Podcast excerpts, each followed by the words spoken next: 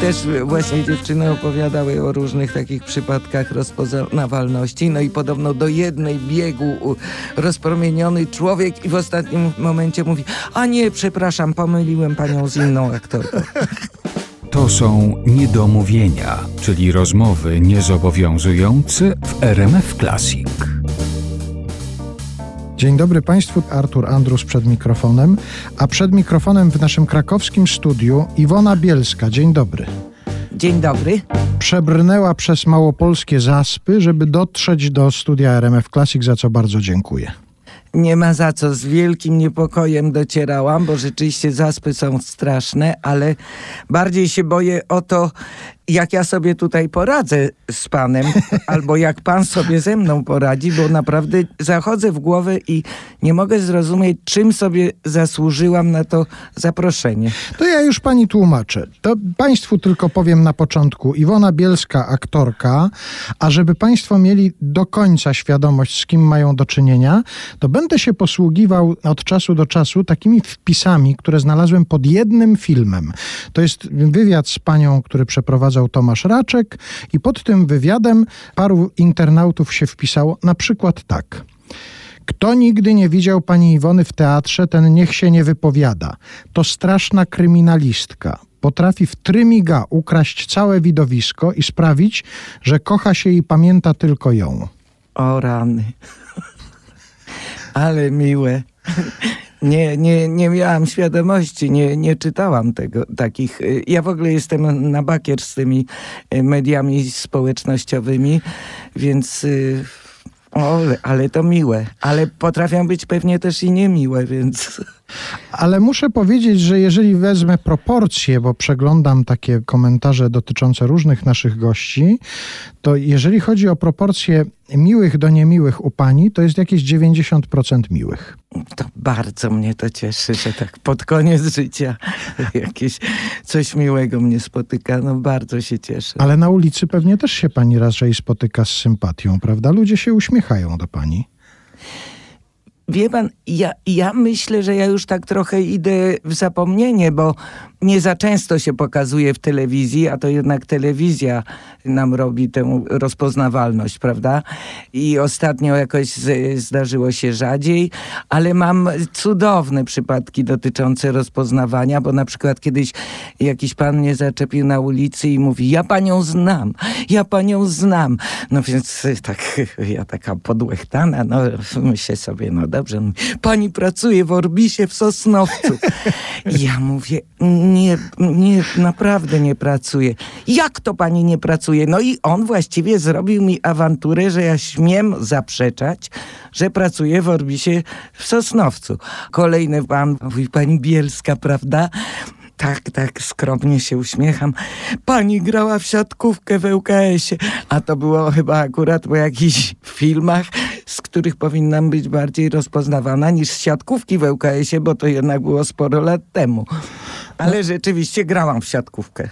No i to z sukcesami, to jest to zaznaczone, że nawet kadra Polski, prawda? No, no tak, przed... przez krótki czas, bo potem się dostałam do Krakowa i do szkoły teatralnej już jakoś nie, nie dało się tego pogodzić. Znalazłem gdzieś pani taką wypowiedź, zresztą też od czasu do czasu przywoływaną, e, dotyczącą przerwy w wykonywaniu tego zawodu po sukcesach filmowych. Rodzi się syn, pani ma dłuższą przerwę w występowaniu i pani mówi tak: nigdy nie miałam przemożności parcia na występowanie, ani mnie nie brakowało grania, ani innym nie brakowało mnie.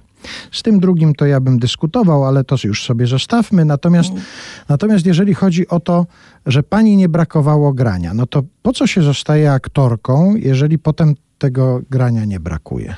No ale są rzeczy ważne i ważniejsze. No jak ja taką traktowałam to, to niegranie jako taką naturalną przerwę, którą jestem winna mojemu synowi. Ona minęła i, i wszystko wróciło do normy. Ale wie pan, to nie jest tak. Powiedzmy sobie szczerze, ja nie jestem rozchwytywana. To znaczy, ja mam pełną świadomość, w jakim miejscu jestem, znam swoje miejsce w szeregu. Naturalnie, że, że w teatrze miałam dużo więcej chyba satysfakcji niż w filmie, I do tego teatru spokojnie, naturalną drogą wróciłam i bez żadnych pretensji do losu, że ja musiałam mieć przerwę. Ja tę przerwę chciałam mieć i bardzo się z niej cieszyłam. Bardzo intensywnie ją sobie z Michałkiem wypełnialiśmy. A co było takim sygnałem, że już pora wracać, że już by trzeba było wrócić do pracy po tej przerwie? Pani to zauważyła, że już syn sobie daje radę bez pani, czy jednak pojawił się taki jakiś głód tego, żeby na scenie? Nie, znał? Głodu żadnego nie było, po prostu taka nastąpiła okoliczność w życiu, że moja mama i siostra z jej dwójką dzieci przeprowadziły się na krótki czas do Zakopanego i zaproponowały, że wezmą też Michała. I w związku z tym my nie musieliśmy codziennie już z nim być. On miał chyba wtedy trzy albo cztery lata i jeździliśmy tylko na weekendy do Zakopanego i tak przez rok to chyba trwało, a potem już poszedł do szkoły, potem już opiekunki, już, już nie wymagał takiej stałej opieki. Nie, no to wszystko, na, na, panie Arturze, to naprawdę nic nadzwyczajnego nie było. To było wszystko jakieś tak naturalne, oczywiste, yy, spokojne. We mnie nigdy nie było walki, pretensji, że ja to powinnam zagrać, a tego, a to inna gra, a ja nie gram. Nie, nie, nie. Ja spokojnie, spokojnie. No, ja myślę, że to widać, że spokojnie, spokojnie, ale też dlatego ludzie reagują potem tak, jak ta zacytowana internautka na początku, tym, że panią kochają, jak przyjdą do teatru i zawładnie pani całością spektaklu. Kole... No parę razy się może tak zdarzyło, ale też nie przez te czterdzieści lat, które gram w teatrze, czy nawet więcej, Boże. Dobrze, może to być już więcej. To ja zacytuję kolejną taką wypowiedź, którą znalazłem pod tym samym filmem, pod tym samym wywiadem. Znam osobiście tę panią, jest sympatyczna, miła, przychodzi do mojego sklepu, gdzie pracuje. Ale fajne, ciekawe, co to za sklep. Ciekawe. Nie, nie, nie jest napisane, nie, co to nie, za, nie, za sklep. Czy Sylwia, to... tylko podpisana jako Sylwia, ale nie napisała, w jakim to sklepie. Coś podobnego.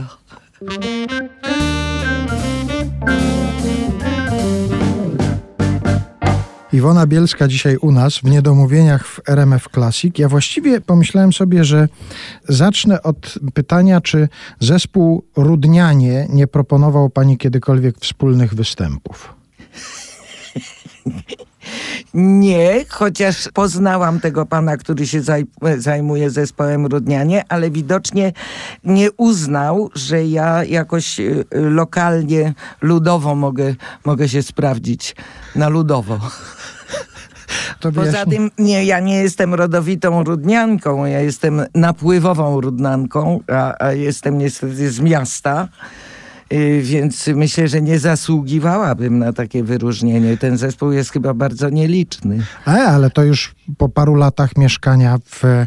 Bo to przypomnijmy jeszcze, że wyjaśnijmy, że to chodzi o nazwę wsi, w której pani mieszka, tak? Te, od... od trzydziestu lat już, tak. Rudnianie to jest zespół pieśni ludowej. Ja prześledziłem sobie ich twórczość i ja bym tam pani znalazł trochę repertuaru, naprawdę. No to bardzo proszę, bo ja teraz jestem troszkę wolniejsza. To bardzo chętnie. Rudnianie, zapukajcie do sąsiadki i zaproście na jakieś wspólne występy. I to miejsce, w którym pani mieszka, niezwykłe, nie korciło na przykład, żeby kiedyś zrobić coś takiego i żeby zagrać królową Elżbietę na zamku w Tenczynie?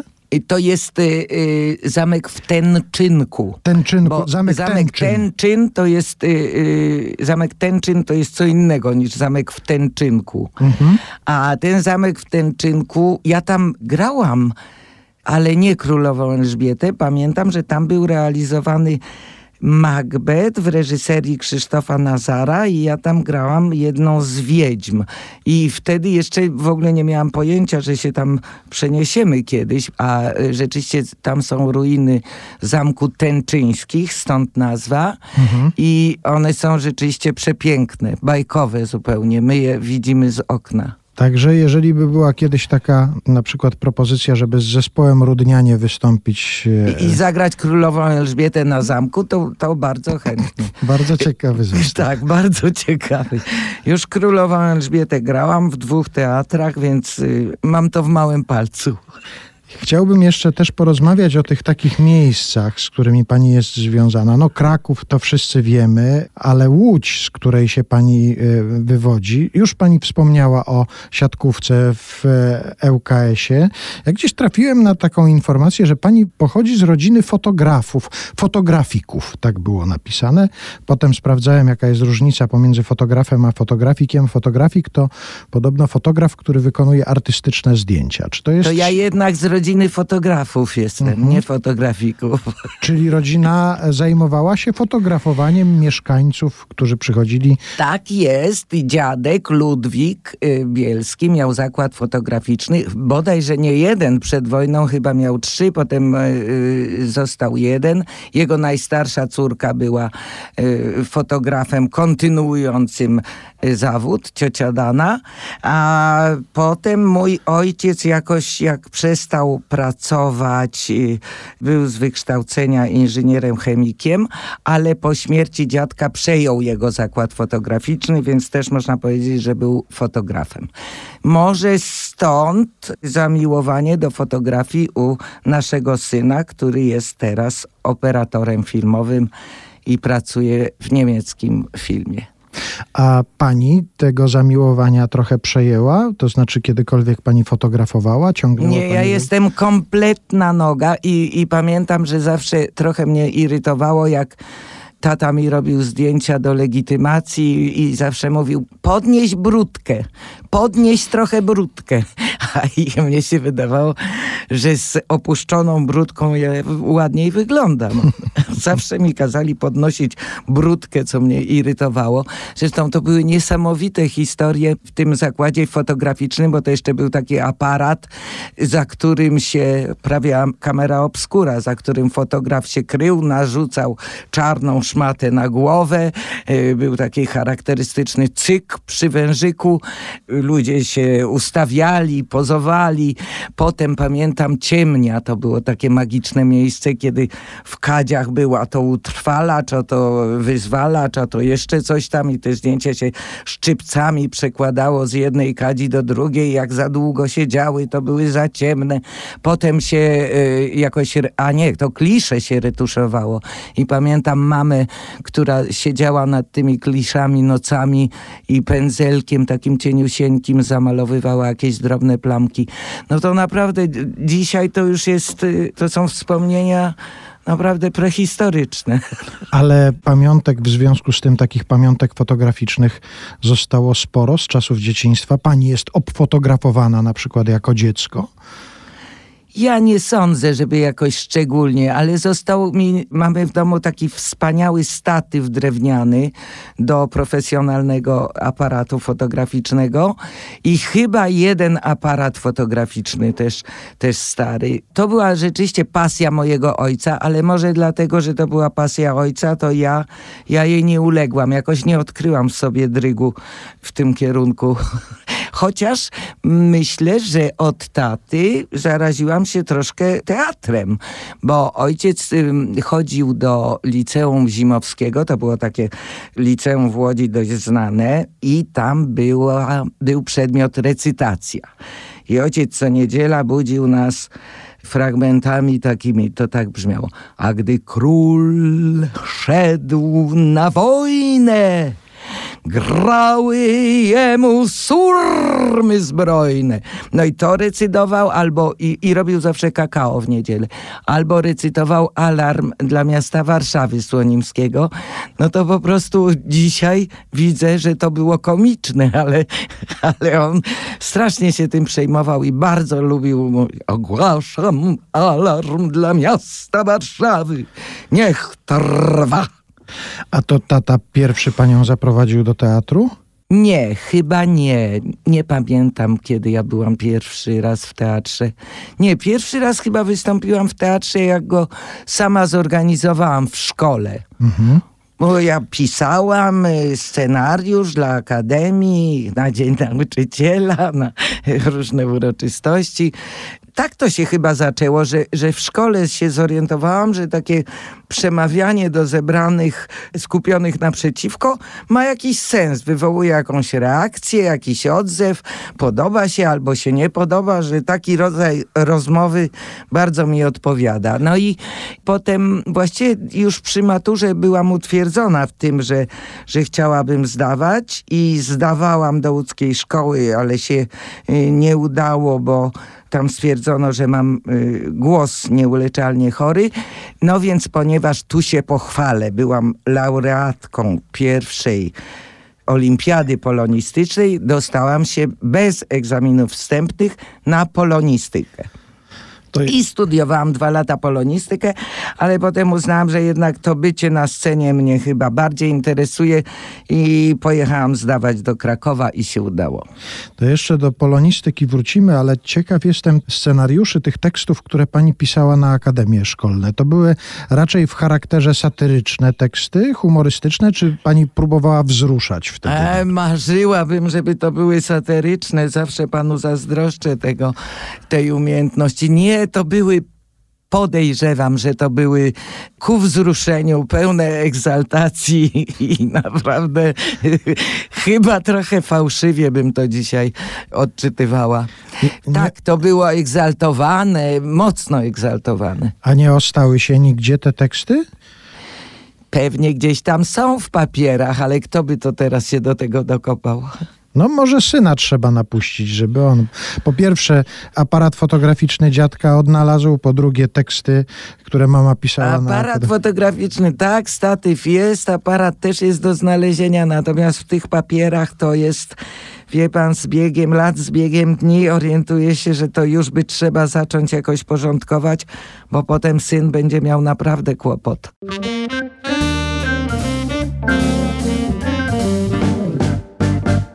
Iwona Bielska dzisiaj u nas w Niedomówieniach w R M F Classic. O studiach polonistycznych chciałbym z panią przez chwilę porozmawiać, bo wspomniała pani, że właściwie one zdarzyły się w związku z tym, że olimpiada dawała wejście na, na studia polonistyczne, no i to, że się nie, nie udało dostać do filmówki.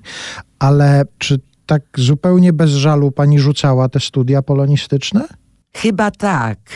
Ja już nie bardzo pamiętam, bo to było bardzo dawno temu.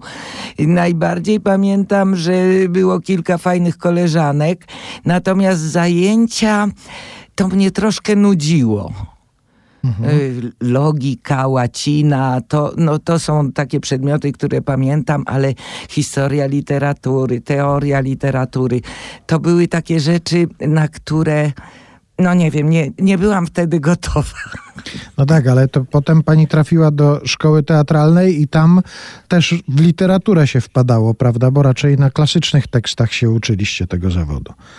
Tak, oczywiście. No i to, nie, obcowania z literaturą się nie wyrzekam, a, ale, ale same wykłady, kolokwia, ćwiczenia, to było takie nużące. No mnie mhm. się chciało coś działać, robić, coś, co by więcej ode mnie zależało. No i tak może stąd ta szkoła teatralna. Nie wiem, bo na pewno powodem nie było to, że przebierałam się jako dziecko w buty na wysokich obcasach za królewne. To było późne marzenie, myślę bardziej dojrzałe. I ja wiem, czym ono było powodowane. Na pewno nie chęcią zaistnienia, zrobienia jakiejś szalonej kariery. Zawsze to rozumiałam, ale może to idealizuję jako formę kontaktu z drugim człowiekiem. Może jestem zbyt nieśmiała, żeby... Bo też marzyłam o dziennikarstwie. Podobno nieźle mi szło wtedy pisanie, więc... Ale jakoś ten kontakt ze sceny, z publicznością wydał mi się najbardziej dla mnie jakiś wygodny, przyjazny. A gdyby pani jednak poszła w stronę dziennikarstwa, to co by panią w tym dziennikarstwie interesowało? Rozmawiałaby pani z politykami? Pytałaby ich pani o to, co z tą Polską i w którą stronę ten kraj będzie zmierzał? Czy raczej zupełnie inne rejony by panią interesowały? Zawsze myślałam o tym, żeby rozmawiać z kimś, kto jest tak nie jednoznacznie ciekawy. To są rozmowy z ciekawymi ludźmi. Mhm. Nawet nie miejsca mnie interesowały, tylko z takimi nieoczywistymi ludźmi, których się przypadkiem spotyka, albo usłyszy, że coś zrobił nadzwyczajnego, komuś nadzwyczajnie pomógł. Mnie bardzo przejmują historie, jeżeli się komuś tak bezinteresownie pomaga. I bardzo się wzruszam. Szlachetną paczką, wszystkim się wzruszam i zaraz mam łzy w oczach i też chcę pomagać, co robię, na tyle, na ile mogę, ale nieszczęścia ludzkie z happy endem, o, to by mnie bardzo interesowało. Jeszcze wracając do studiów aktorskich, bo pani wspominała gdzieś parę razy o tym, że na przykład w czasach liceum była pani bardzo aktywna, przewodnicząca, tak, samorząd uczniowski, takie jakieś działania też były. To w czasie studiów też to trwało jeszcze, czy już się pani gdzieś troszkę schowała? Czy była pani taką bardzo aktywną, w pierwszym szeregu, organizatorką? Jak to wyglądało? Nie, na polonistyce to nie było możliwe, ponieważ rok był tak liczny, że w ogóle przywództwo tam na roku, to każ- byliśmy podzieleni na grupy, każdy miał w innym miejscu zajęcia. Jeszcze uniwersytet był w ogóle rozproszony po całym mieście. Natomiast w szkole teatralnej to było tak, że myśmy stworzyli taką grupkę liderów na roku, i raczej trzymaliśmy się razem i to były właśnie świetne czasy, ponieważ to była naprawdę fajna grupa. A my to znaczy kto? Kto w tej grupie był? Ale mam wymienić z imienia i nazwiska? Bardzo chętnie, bardzo chętnie. No na przykład był w tej grupie Andrzej Chudziak, znany z wielu wspaniałych ról, głównie u Krystiana Lupy. Był Zbyszek Ruciński, który też odszedł kilka lat temu. Był Tadek Bradecki, były dyrektor paru teatrów, między innymi Teatru Starego. Była Aldona Grochal, moja koleżanka z pokoju. No i tak mogłabym wymieniać, ale rzeczywiście jak teraz sobie uświadamiam, to rzeczywiście paru osób nie ma.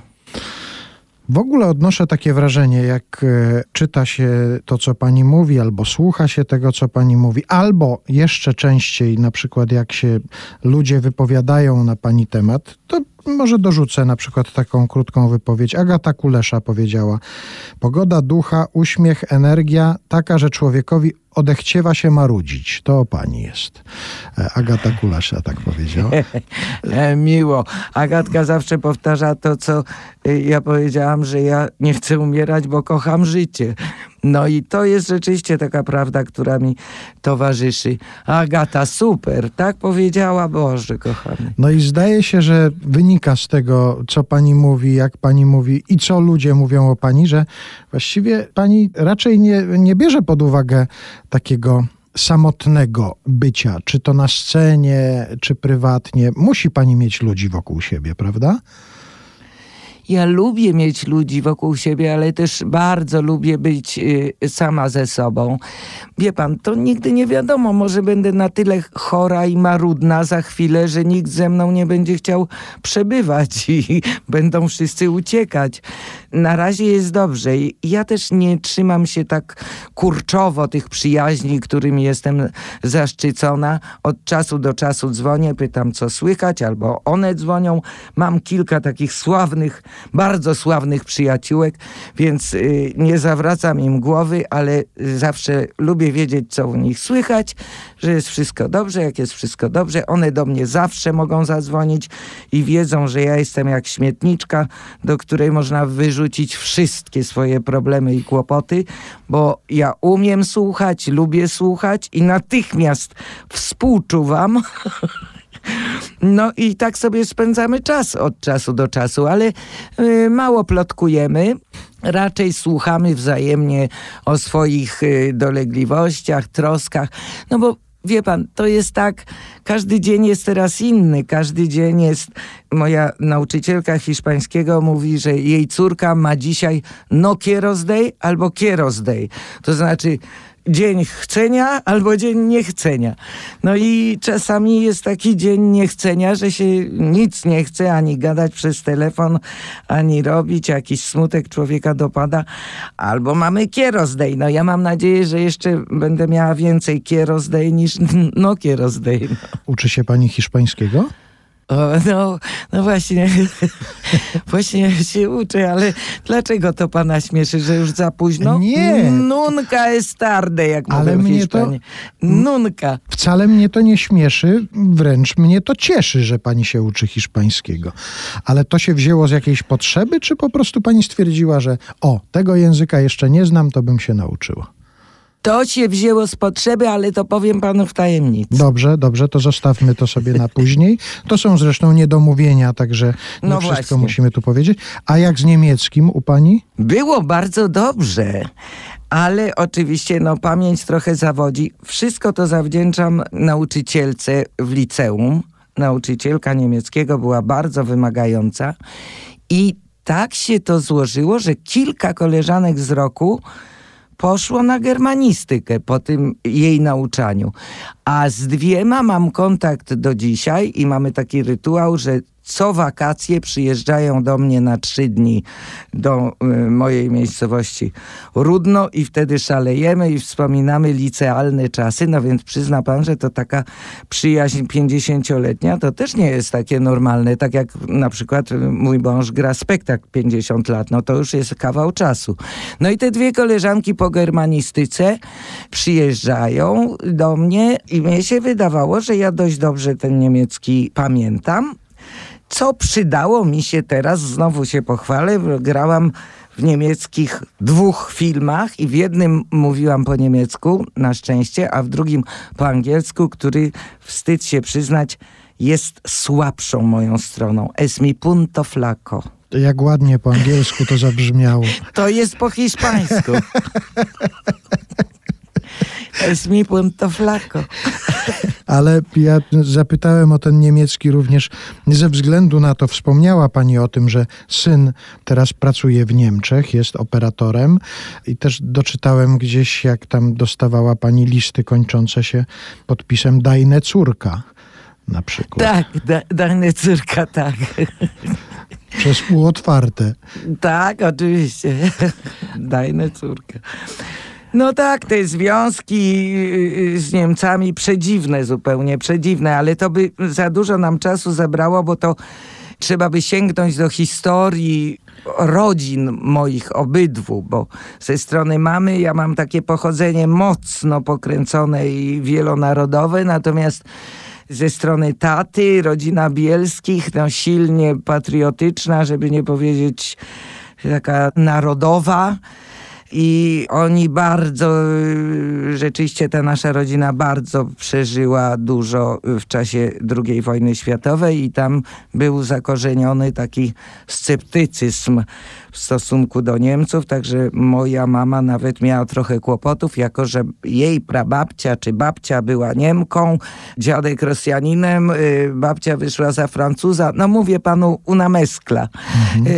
y, więc, y, ale ten niemiecki ciągle jest we mnie jakoś bardziej obecny, może przez to, że płynie we mnie jakiś procent tej krwi. Tak się dziwnie złożyło, że Michał się dostał tam na studia, tam skończył studia z powodzeniem, tam z powodzeniem wykonuje pracę. Syn, który zresztą był parę dni temu, natrafił akurat na to, na to chamstwo niemieckie i śmieci niemieckie i dostał tak histerycznego ataku śmiechu, że myślałam, że mu się nie uspokoi. Zdaje się, że to by trochę inaczej wyglądało w tej naszej przestrzeni medialnej, gdyby parę osób poznało osobiście na przykład paru Niemców. Czy w ogóle naj, najchętniej o takich rzeczach mówią, zdaje się, ci, którzy prawie nikogo nie znają spoza swojego najbliższego kręgu znajomych i wtedy łatwiej takie opowieści snuć. Tak, oczywiście. Poza tym ja myślę zawsze, że generalizacja to jest coś tak okropnego i te ekstrema w jedną albo w drugą stronę, że, że należy się sprawie troszkę jednak przyjrzeć, pooglądać, porozmawiać, bo nie wszystko jest tak do końca czarno-białe, prawda? I ja mam pełną świadomość tego, co się działo w czasie drugiej wojny światowej. Moja ciotka jedna przeżyła Ravensbrück, ojciec był aresztowany i jako czternastoletnie dziecko, ponieważ kuzynka została wykryta w Berlinie jako szpieg, zgilotynowana. No mówię panu, historia na film. Mhm. W tym samym czasie cała rodzina tutaj aresztowana, jedna ciotka do Ravensbrück, siostry mojego taty na roboty do Niemiec i tak dalej, i tak dalej, więc ja mam o co mieć żal. Ale z drugiej strony dość dużo czasu tam spędziłam. Mój syn spędził tam już chyba piętnaście lat. Poznałam tak wspaniałych ludzi, no, że po prostu no, nie umiem się opowiedzieć w jednej sekundzie tak albo tak. Zdaje się, że pani jest osobą, która bardziej patrzy przed siebie niż za siebie, prawda? Tak, i, i, poza tym może to jest sprawa pamięci, bo już trochę zapominam, co było kiedyś. No i, i przed siebie jest łatwiej, bo już mniej tego czasu jest prawdopodobnie do, do oglądania. Wie pan, w moim wieku pamiętać wszystko wstecz to jest jakaś nieprawdopodobna umiejętność. Ktoś mnie pyta o coś, co było, nie wiem, dziesięć, a pamiętasz, jak tu graliśmy, przecież tu graliśmy. Ja nic nie pamiętam, naprawdę. Ale czy to jest dlatego, że ja sobie czyszczę mózg na to, co jeszcze mnie czeka? Czy to jest dlatego, że mój mózg już obumiera z powodu starości? Nie mam pojęcia. No zaraz, zaraz, zaraz, zaraz. A niech pani powie, jak się nazywa takie chińskie miasto przy granicy z Mongolią? Nie, to jest mongolskie miasto przy granicy z Chinami. Z Chinami. No, to... I ono się nazywa Dalanzadgad. O, proszę. I pani nie pamięta takich rzeczy, tak? Ale, ale to są takie momenty w życiu strasznie newralgiczne, bo jednak kręcenie filmu na pustyni Gobi dla młodej dziewczyny, no to to zostawiło ślad, chociaż pamiętam najbardziej humorystyczne momenty, a tych było co niemiara. I jak się kiedyś spotkamy, to panu opowiem, przysięgam, że pęknie pan ze śmiechu. To mówimy... Mimo, że film miał ambicje być prekursorskim i takim by pewnie był, gdyby nie został przerwany, ale to, co tam się działo jakby za kulisami, powiem panu, nie ma mowy, żeby to się powtórzyło kiedykolwiek. To jeszcze tylko wyjaśnijmy, że to chodzi o film na Srebrnym Globie, tak? Który tak, był... to chodzi o film na Srebrnym Globie w, w reżyserii Andrzeja Żuławskiego. To był chyba siedemdziesiąty siódmy albo siedemdziesiąty ósmy rok i myśmy kręcili ten film na pustyni Gobi, która udawała księżyc, ale też i na, w Polsce nad morzem i naprawdę działo się tam wiele niesamowitych historii. Ten film został przerwany z powodów politycznych i po dziesięciu latach taką ułomną formę jego skończenia zaproponował Andrzej Żuławski. Myśmy nagrywali chyba głos, opowiadając, co ma być w tych scenach, które nie zostały nakręcone. Nie pamiętam już, jak to było, czy to Andrzej opowiadał. W każdym razie to, co jest podobno dostępne do oglądania, to jest taka forma kadłubkowa.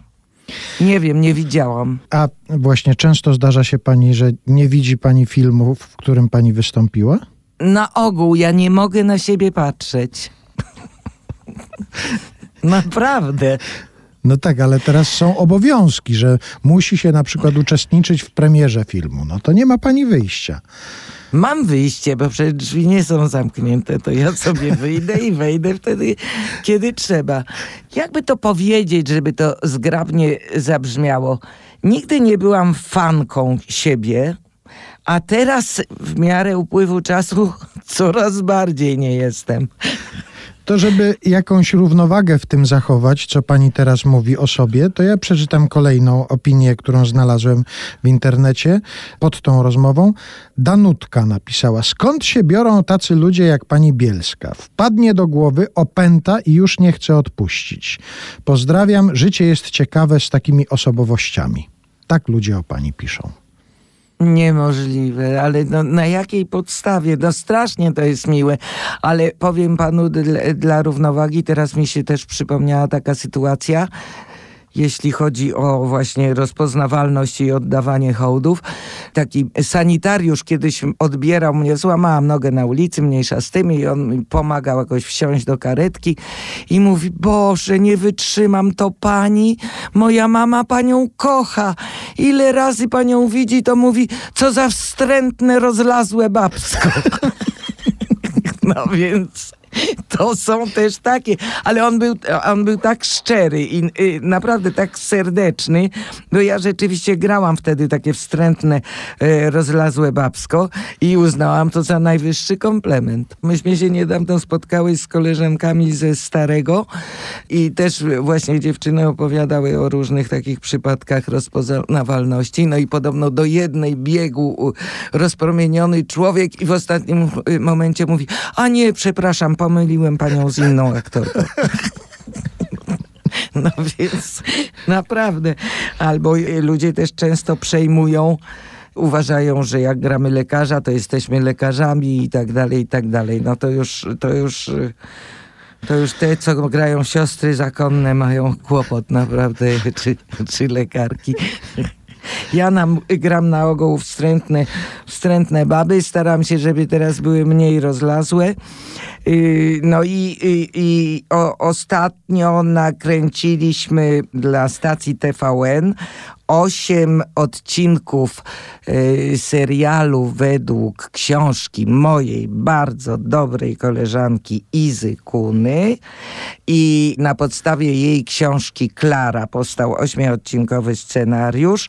Ja tam gram mamę Izy i bardzo jestem ciekawa, co to z tego wyjdzie, bo scenariusz był super, napisany przez Marka Modzelewskiego. No to też czekamy i... No bardzo rzadko mi się zdarza chwalić scenariusz jeszcze przed powstaniem dzieła, ale naprawdę to było, to było coś. Mhm. Zobaczymy, odpukajmy. Wracając do tego inspirowania się tym, co można znaleźć w internecie, jak znalazłem, przy, pojawił się taki artykuł, w którym opisywano państwa życie, czyli życie Iwony Bielskiej i Mikołaja Grabowskiego, to zaraz obok pojawiło się pytanie, kto jest żoną Mikołaja? I odpowiedź: pani Mikołajowa. Zgodnie ze świąteczną tradycją wspólnie z elfami wypieka herbatniki. Internet ładnie potrafi łączyć takie... takie rzeczy. A dalej, dalej informacja taka: dziś Iwona Bielska wiedzie spokojne życie u boku ukochanego męża, z dala od blasku fleszy. Ja się zastanawiam, czy to nie mąż wiedzie spokojne życie u boku Iwony Bielskiej. Skąd oni wiedzieli, że to jest akurat w tę stronę ten, ten spokój? Nie, nie wiem, ale tam podobno różne rzeczy można znaleźć i różne bzdury. Mój mąż nie wiedzie spokojnego życia, albowiem, jak już wspomniałam, gra spektakl, który ma pięćdziesiąt lat i grają chłopaki e, po prostu po całej Polsce teraz piątek, sobota, niedziela, poniedziałek. Piątek, sobota, niedziela, poniedziałek. Właśnie wrócili Dzierżoniów, Świdnica. Nie, nie, to on nie wiedzie spokojnego życia i życzę mu, żeby nie miał spokojnego życia tak długo, jak będzie miał siłę i będzie tego pragnął. Ale to wie pani, że pani może to w pewien sposób troszkę spowodować, że nie będzie miał spokojnego życia. O tak, ja myślę, że ja to mu zapewniam od czterdziestu lat, że on nie ma spokojnego życia, ale, ale zawodowo, żeby się, żeby mu się tak udawało jak teraz. No bo chłopcy grają kwartet Bogusława Szefera w składzie Andrzej Grabowski, Jan Peszek, Jan Frycz i Mikołaj Grabowski. Naprawdę pięćdziesiąt lat. To, mhm. jest, to jest pewien fenomen, prawda, na mapie teatralnej. Bardzo dziękuję za to nasze spotkanie. Bardzo dziękuję jeszcze raz za to, że się udało przebrnąć przez te zaspy i spotkać w studiu R M F Classic. To ja dziękuję bardzo. Naprawdę jestem zaszczycona i, i wie pan, że pana telefon był tak zaskakujący, że aż szukałam telefonu, przez który z panem rozmawiam. Tak, tak, rzeczywiście tak było. Pani Iwona zastanawiała się, gdzie miała telefon, przez który akurat rozmawiamy. Tak. Bardzo dziękuję i mam nadzieję do kolejnego spotkania. Wszystkiego dobrego. Dzięki bardzo.